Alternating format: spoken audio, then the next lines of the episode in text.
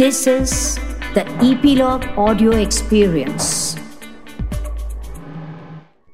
Late seventies में एक producer director जो एक्टर भी था, एक टैरो कार्ड रीडर के पास गया। टैरो कार्ड रीडर पहचान गए उनको और उन्होंने पूछा, क्या जानना चाहते हैं आप? उस आदमी ने कहा, मेरी अगली फ़िल्म का हश्र क्या होगा? टैरो कार्ड रीडर थोड़ा सा दंग रह गई। बोली, जहाँ तक मैं आपको जानती हूँ, आप इन बातों में विश्वास नहीं रखते। खुद की मेहनत को ही सब कुछ मानते हैं। फिर ये प्रश्न क्यों? उस प्रोड्यूसर डायरेक्टर ने कहा, आपने ठीक फरमाया, पर मेरे इतने पैसे लग चुके हैं इस पिक्चर में कि मैंने सोचा, चलो ये भी करके देख लेते हैं। टैरो कार्ड रीडर ने कहा, आपकी अगली पिक्चर न केवल सुपरहिट होगी बल्कि जितना पैसा लगाया है, उससे कई गुना आप कमाओगे।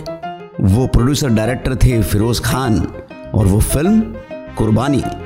मैं हूँ मोहन गोपीनाथ और आप सब सुन रहे हैं इन संगीत के सितारे podcast presented by Epilogue Media 1960s से फ़िल्म इंडस्ट्री में एक्टिंग कर रहे फिरोज खान 70 की दशक आते आते ऊब चुके थे अपने रोल से।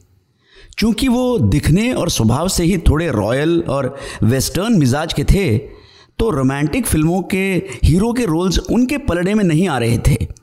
और इंटरनेशनल एक्सपोजर इतना ज़्यादा नहीं था हिंदुस्तानियों को। तो फिरोज़ खान ने अपनी खुद की प्रोडक्शन हाउस स्थापित की और 1972 में उनकी पहली शाकार पर्दे पे दिखी। फ़िल्म का नाम था अपराध। और फिर 1975 में बनाई धर्मात्मा, जो Hollywood classic the Godfather से प्रेरित थी। आजकल तो F1 यानी फॉर्मूला वन रेस बहुत ही साधारण विषय है, पर 1972 में उसे दर्शाना, ये दर्शाता है कि कितनी दूर दृष्टि और वर्ल्ड व्यू रखने वाले इंसान थे फिरोज खान। धर्मात्मा में उन्होंने बुजकशी जो अफ़गानिस्तान की स्पोर्ट है, उसे पिक्चराइज किया। बरसों बाद ये श्रीदेवी का एंट्री सीन बना इन खुदा गवा खैर साहब, तीन साल बीत गए और फिर एक नई पिक्चर का आइडिया सूझा। दो दोस्तों की कहानी थी तो उन्होंने तब के number one actor Amitabh Bachchan को अप्रोच किया। अमिताभ के पास डेट्स की कमी थी तो फिर उन्होंने विनोद खन्ना को साइन किया। उन्हें नहीं पता था कि इतनी गहरी दोस्ती हो जाएगी विनोद के साथ कि मौत भी उनको जुदा ना कर पाएगी। मौत भी जुदा नहीं कर पाएगी? ये मैंने क्यों कहा?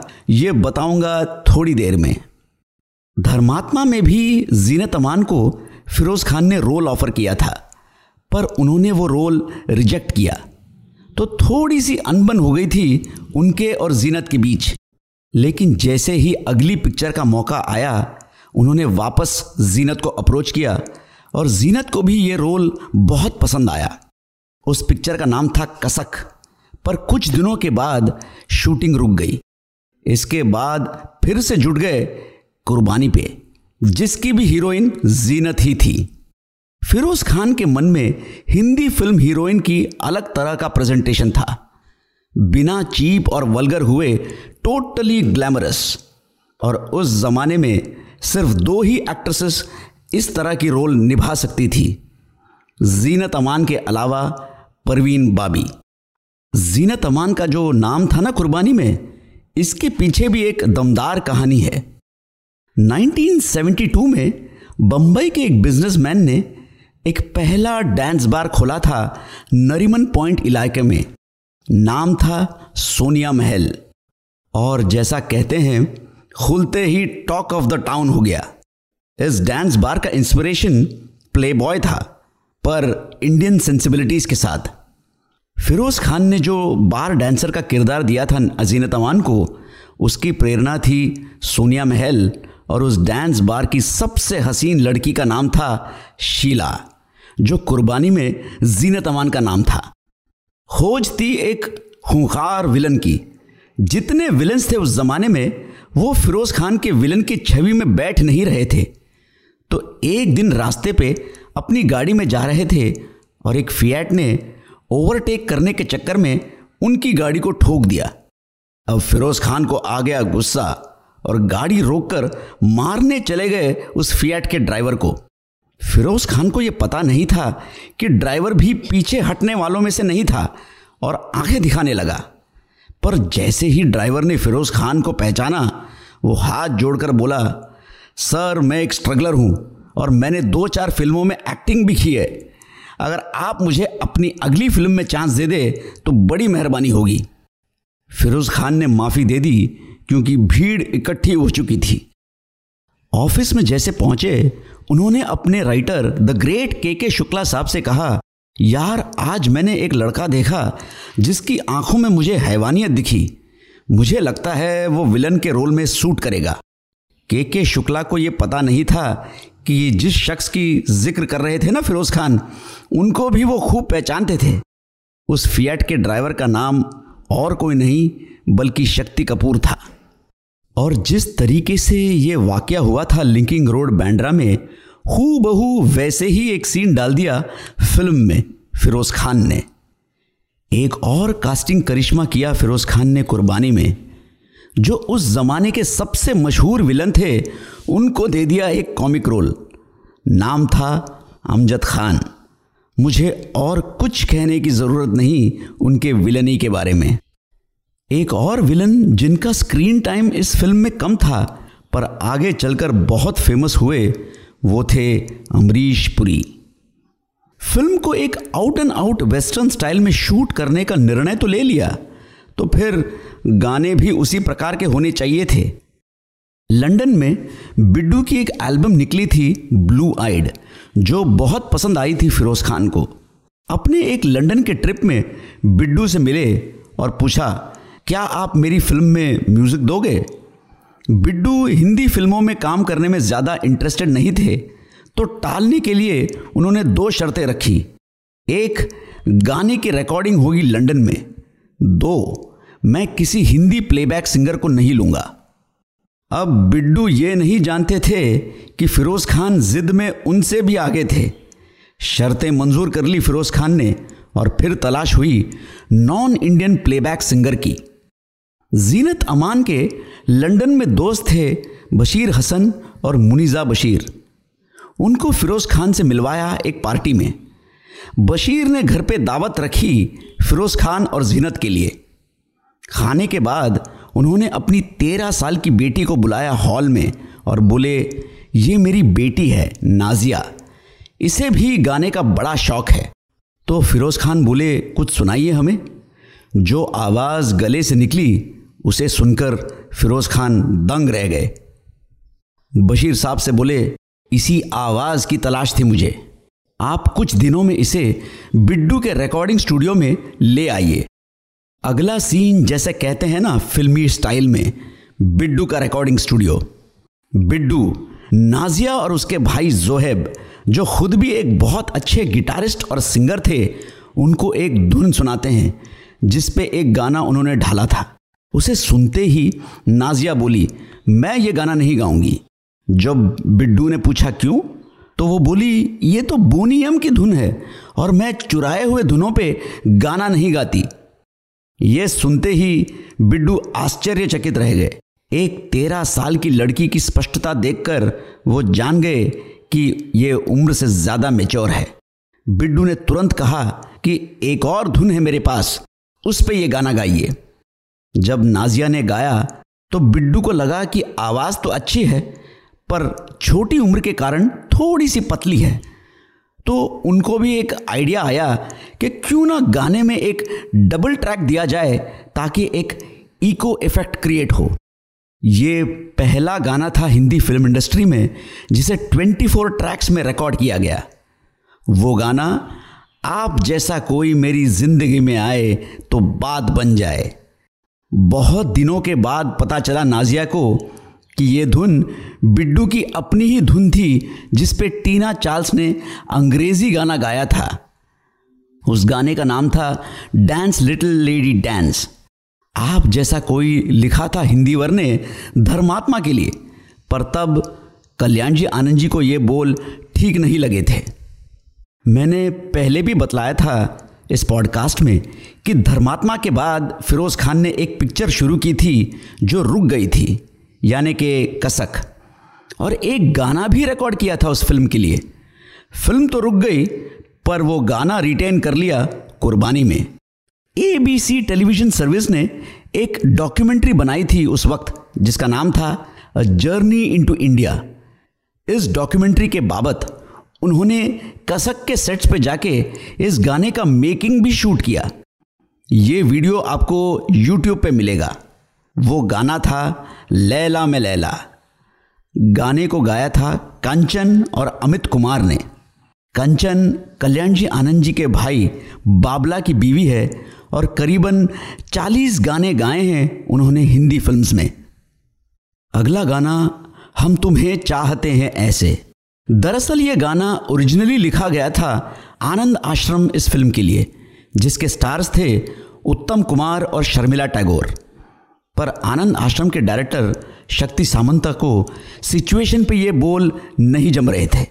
और फिर उसकी जगह ये गाना चुन लिया आनंद आश्रम में, सारा प्यार तुम्हारा मैंने बाँध लिया है आंचल में। हम तुम्हें चाहते हैं ये गाना गाया था मनहर उदास और कंचन ने। अगर आप भी मेरी तरह इतने साल से जानने की कोशिश में लगे हैं कि वो ओपनिंग लाइंस नसीब इंसान ये किसकी आवाज़ है तो आपको बता दूँ, इसे गाया था आनंद कुमार नाम के सिंगर ने। आनंद कुमार ने महज दस ही गाने गाए हैं हिंदी फ़िल्मों में, और अब वो गुमनामी में खो गए हैं। अगला गाना है, क्या देखते हो सूरत तुम्हारी? इसे गाया था मोहम्मद रफ़ी और आशा भोसले ने। कभी कभी किसी पिक्चर का म्यूज़िक बैकग्राउंड देर बाद किसी और पिक्चर का गाना बन जाता है। राज कपूर की फ़िल्मों में और आर डी बर्मन, जिन फ़िल्मों के म्यूज़िक डायरेक्टर थे, इनमें ये खूबी मिलेगी आपको। सफ़र, जो 1971 की रिलीज़ थी, उसमें जब जब फिरोज खान मिलते हैं शर्मिला टैगोर से, तब क्या देखते हो कि धुन बजती है? और कुर्बानी में उस धुन को गाने के रूप में अंजाम दिया कल्याण जी आनंद जी ने। आखिरी गाना, यानी टाइटल ट्रैक कुर्बानी कुर्बानी कुर्बानी। इसे गाया था किशोर कुमार और अनवर ने। अनवर लेट सेवेंटीज में रफ़ी साहब के क्लोन बनकर पॉपुलर हुए थे। उनका इस गाने में साथ दिया था फ़ेमस कव्वाल अज़ीज़ नाजा शोलापुरी ने। मैं कभी कभी सोचता हूँ कि जब दोस्ती के गाने याद किए जाते हैं तो इस गाने का ज़िक्र भी नहीं होता कभी। कितने सारे करामात डाले थे फिरोज खान ने कुर्बानी में। मिसाल के तौर पे, फ़िल्म के पहले दस मिनट में शर्त लगाते हैं फिरोज खान अमरीश पुरी से कि उनको गाड़ी चलानी आती है। और इसी चक्कर में वो मर्सिडीज़ को ठोक ठोक कर बिगाड़ देते हैं। उन दिनों इक्का दुक्का मर्सिडीज सड़कों पर दिख जाए तो बड़ी बात थी। जीनत अमान का वो बिकनी शॉट, जिसकी काफ़ी चर्चा हुई थी उन दिनों। जगदीप, जिनका रोल तो था छोटा, पर था यादगार, अपने आप को इस पिक्चर में मोहम्मद अली मानते हैं और उनका तकिया कलाम था उसा लगा के।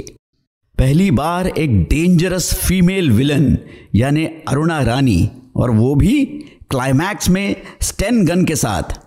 जब फ़िल्म रिलीज़ हुई और नाजिया हसन बॉम्बे आई तो प्रशंसकों का हुजूम देखकर थोड़ी डर गई।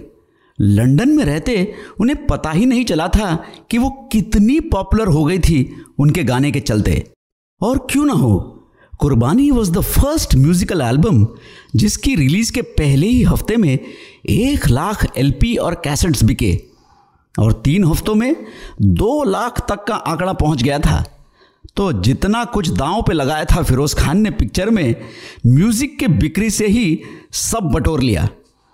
आफ्टर ऑल वो टैरो कार्ड रीडर झूठ नहीं बोल रही थी। जिस म्यूज़िक कंपनी ने एलपी और कैसेट्स रिलीज़ किए, उसका नाम था पॉलीडोर जो अब म्यूज़िक इंडिया के नाम से जानी जाती है। अब थोड़ी और कुर्बानी देनी बाकी थी फिरोज खान को। फ़िल्म बनाते बनाते पैसे तो बहुत खर्च हो गए तो डिस्ट्रीब्यूटर से उनको ज़्यादा रकम की अपेक्षा थी। डिस्ट्रीब्यूटर्स ने साफ़ मना कर दिया। तो अगर कुर्बानी का क्रेडिट टाइटल्स देखेंगे तो उसमें लिखा होगा, distributed by F K International. वो कंपनी फिरोज खान ने खुद ही लॉन्च कर दी। फ़िल्म में बोल्ड सीन होने के कारण मुंबई के सेंसर्स ने इसे ए सर्टिफिकेट दे दिया। फिरोज खान यू सर्टिफिकेट के अलावा कुछ मानने के मूड में ही नहीं थे। तो दिल्ली गए और वहाँ के सेंसर्स ने उन्हें यू सर्टिफिकेट दिया। वरना यह फ़िल्म मार्च में ही रिलीज़ हो जाती। इसी बीच तय हुआ कि यह फ़िल्म 23 जून 1980 को रिलीज़ होगी। उस दिन संजय गांधी, जो इंदिरा गांधी के बेटे होने के साथ साथ एक उभरते युवा नेता भी थे, उनकी एयरक्राफ्ट एक्सीडेंट में मृत्यु हो गई।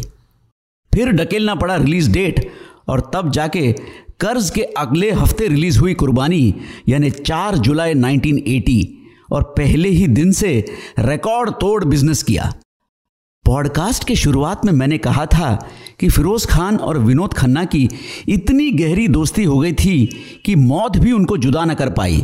वो इसलिए कि फिरोज खान का इंतकाल हुआ 27 अप्रैल 2009 को और विनोद खन्ना की मृत्यु हुई 27 अप्रैल 2017 को। यानी कि दो दोस्त किसी और लोक में जुड़ गए एक ही दिन और लगभग एक ही समय पे आठ साल के अंतराल में। एक गाने की वजह से इतनी पॉपुलैरिटी मिली जो बहुत कम लोगों को जीवन काल में मिलती है। अफसोस कि ऐसी आवाज़ को भी अपनी प्राणों की कुर्बानी देनी पड़ी बहुत छोटी उम्र में। नाजिया हसन सिर्फ़ 35 साल की थी जब सन 2000 में कैंसर का शिकार होकर चल बसी। इस एपिसोड में बस इतना ही। सब्सक्राइब करने ना भूलें। ऑन ईपीलॉग मीडिया वेबसाइट या फिर आपके फेवरेट पॉडकास्ट स्ट्रीमिंग एप्स जैसे Apple podcast Jio Saavn Google podcast Spotify और अगर आप एप्पल पॉडकास्ट इस्तेमाल करते हैं तो रेट और रिव्यू कीजिए संगीत के सितारे।